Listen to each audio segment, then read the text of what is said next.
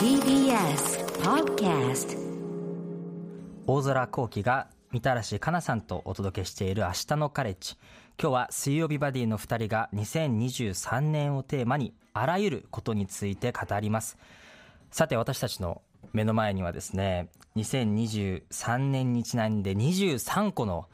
お題が用意をされているということです、多いですね23個いっねぱいありますいっぱいあねり。ますよ。 で、この23個ですけれども、事前に募集をさせていただいた質問をはじめ、2023年気になるトピックなどが入っているということ。カプセルに入っているそうなので、どういうお題が出るのかは、もう引いてからのお楽しみとおおいうことで、ー、箱には楽しみですエディの小林さんが描いてくださったものすごい可愛い似顔絵が、ね我々二人の似顔絵が入ってますけれども、これを引いて、はいこれについて話すだどうして大丈夫ですか大丈夫です。大丈夫ですか 話すということで一つ目はみたらしさんはい、早速お願いしまいすいですか。はいあガチャガチャみたいなカプセルの中に入ってますねはい。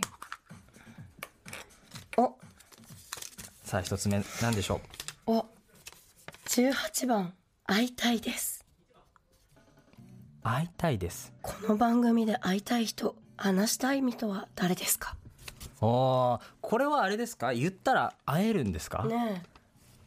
え、検討するっていう言葉が今はい聞こえてきましたけれども、これじゃ言った方がいいですねみたらしさんこの番組で会いたい人私は吉本バナナさん吉本バナナさんね大好きなんですよ。それはまたなんであ、吉本バナナさんの書く文章がとにかく好きで、なるほどはい、お会いしたことはこれまではないんです。ないんですか会えたらいいなという気持ちです。大空さんはいらっしゃいます。会いたい人ですか、はい。僕岸田総理じゃないですか岸田来るかな岸田総理 TBS ラジオやっぱねいさっきのね TBS ニュースの中にもありましたけれどもまあ少子異次元の少子化対策をとはおっしゃってるけれどもこ防衛費と違って子ども予算の安定財源とかについては先送りしてるわけですよね、うん。なんで先送りしてるんですかとかちょっと聞きたいですけどねお会いしたことないんですか。ありますよ。あの、何度かあります。会議も呼ばれたり、官邸呼ばれたりしたこともありますけど、すやっぱね、テーマが決まってるわけですよ。その、例えば僕だったらもうメンタルヘルスとか孤独孤立対策とか、うん。で、まあもちろんいろんな政策の延長線上にあるんだけれども、はいはい。何やってんですか、総理とちょっと言い言えないじゃないですか、さすがに。言えなかったんですか。あ言いようあれいやそうあんま言えなかった僕あんま言え言えまなかすったんで逆すかにまあみたらしさんといえば言ったんですよ ねこれはそう某ですね某国あの外務省主催いや、あのの国際女性会議ですね。ワウってやつですはいね、あの、でも、えっと、年末の。明日のカレッジでも、それをねお話しされたんですさせけどていただねきました。もう結構吠えたらしいんでちょ僕はまだみたらしさんほどのそのちょっと勇気がないかもしれないいや、大空くんなら、きっといけるとや思だうからでもやっぱりそれをふつふつとでもまあこの1年ぐらいあの岸田さんにもお会いしてないですけど就任直後はね何度かよん、うん呼ばれましたけれどもやっぱこの1年いろいろあったわけじゃないですか本当にいろいろあったで,、年末ぐらいから防衛費の話が聞こえてきてで子どもの財源みたいなのは来年度の骨太に先送りみたいなことも聞こえてきたと。やっぱり日本のこの国をどうするのかみたいなことをあえて年頭の会見とかでバーッと記者クラブの人たちとかに発表するのもいいんだけどでもやっぱり少子化対策にしたって何にしたってやっぱ我々世代が当事者になってくるわけじゃないですかみたいなさんとか僕は、直接聞きたくないですかまあ、そうですね。まあ、なんか。若者の声を提言する場所ってすごい大切だと思うんですけど今政府が開催してるのってやってるスタンスばっかりだからうんだからそういうふうにねなんでなんですかっていう大空くんみたいな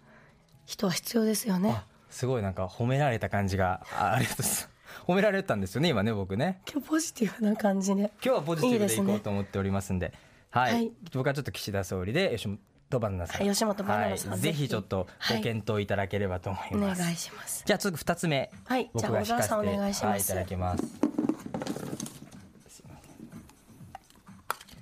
二つ目はですね何ですはかはいいは17番い見せてもらっていいですか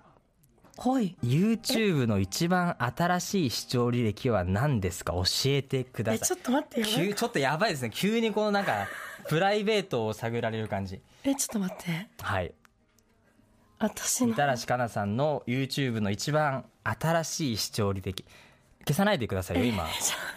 今消そうとしてないですよねええっと私のはい生きてる2種類のナマズを刺身で食べてみたあやばいやばいちょっとこの闇属性のみたらしさんが若干ちょっと出始めてます違いまけす違どいます気まぐれクックさんっていあう気まぐれックさん YouTuber が大好きなんですよはいいろんな動画上げてらっしゃいまそすうねもう一時期それを見なきゃ寝れないぐらいで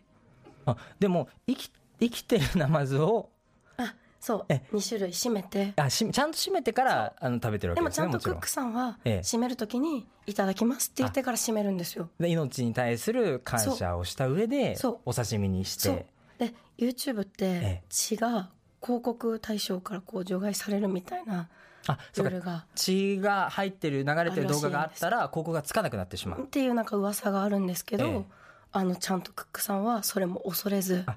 赤色を出して。じゃああのバンバン血が流れる動画を夜中に見てらっしゃるっていえうじゃあナマズって美味しいのかなって思いませんいやまあナマズそうですねあんま食べる機会はないですからねあのこれすごいんですよ、えっとナマズ2種類いてはいその1種類はうんうなぎだって味が今うなぎ絶滅危惧じゃないですか、うなぎに代わる代用品だっていうのをクックさんが出してるんで見てくだでさいもナマズでしょ美味しいの養殖のナマズ養あ殖のだからナマ臭ズくないんだそう、ままあ、ちょっとナマズ臭さはあるって言ってまでししたょうね、ええあありますよねじゃやっぱあるんですよねナマズはナマズっていうことですナマズはナマズまあでもうなぎの代用品にもなりうるとそうああなるほど僕はですねお見せしたいと思ったんですけどあの視聴履歴が残らない設定にしてましてうわなん何も残ってないんですよすいません本当なんかちょっと面白くなくてなんかそれもそれですけどななんでですかいやなんでそんな深い理由はないですよ深い理由はないんですけどなんかその再生履歴みたいなのは残らない設定ってこ れやばいなちょっとこれダメだななんかそうですよね何言ってもちょっとなんかダメな気がするな残ってないんですけどでもい記憶にある限りは、あの同じような話になって恐縮だけれどもやっぱりさっきのね岸田さんの年頭会見を僕30分フルでずっと見てましたよあー YouTube それがさっき YouTube 車の中でするあの音声だけですよ流してあのラジオオ代わりに聞きましたからそれをあの見てましたやっぱ仕事のこともあるんでああなる真面目にそういう政治のお話なんかすごい動画な私がどを真面目じゃない見ているみたいな感じですけどいやそんなことナマズはね大事なもう一個が、はい「O チャンネル」っていう YouTube チャンネルがあるんで王すけチャンネルはい、ど、はい、虫系の出た YouTuber さんではい釣ったぶりをさばいたらやばい寄生虫が出てきたもうやばいじゃないですかってうやつも見てましたそういう系の同じ系統じゃないですか全部動画が基本的にだからそういう動画をいやいや見ないとちょっと寝られないじ時期があったってことですねじゃあさお音えさばく音あのカチッカチッみたい骨骨をなそうそうそうさばく音とかがこ心地いいそうちょっとやってみてくださいえ聞いてみてくださいあ聞いてみるそれを ASMR たいな感じで代わりにしてる、まあ稀有な人でしょうねはそいんな人はいないでしょうね他にはねじゃあ次いきますねはい、さあ何でしょうか3つ目お22番チャレンジチャレンジ今年新しく挑戦してみたいことを教えてください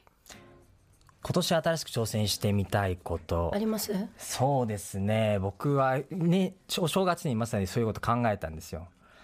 毎日朝早くにオフィスに行くっていうことをちょっと習慣化したいなと思ってまして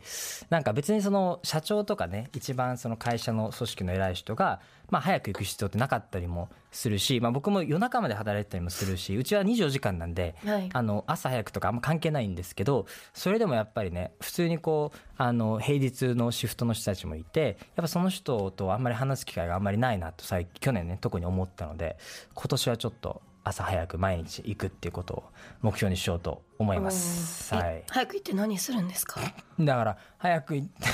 それはこれから考えるんですよ。は早く行ってだから職員の人に挨拶をしたりとかまあなんか仕事したりとかってやるんですよ。でもなんか理事長がうん朝早く行くと気使いませうんざないんかかな逆にうざいですかあ言っとけばいいんじゃないですかなんか僕が勝手に朝早く行ってるだけなので、確かになんねか気使わないでくださいねってそっか自分もじゃあちょっと早く来なきゃとかそうそう思っちゃう人いるかかもわかりましたちょっとその辺は気遣いながら やろうと思いますけどみたらしさんチャレンジしたいことあもう早速してて、はいあの食虫植物食虫を育てる、食虫植物はみたらしさんインスタグラムにも投稿されてました持っねてましたハエトリグサとか、はいあとウツボカズラ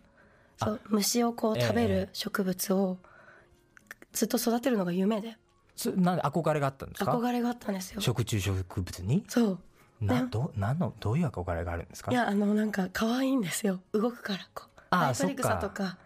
パッてこうハエをパッて捕まえるんですよ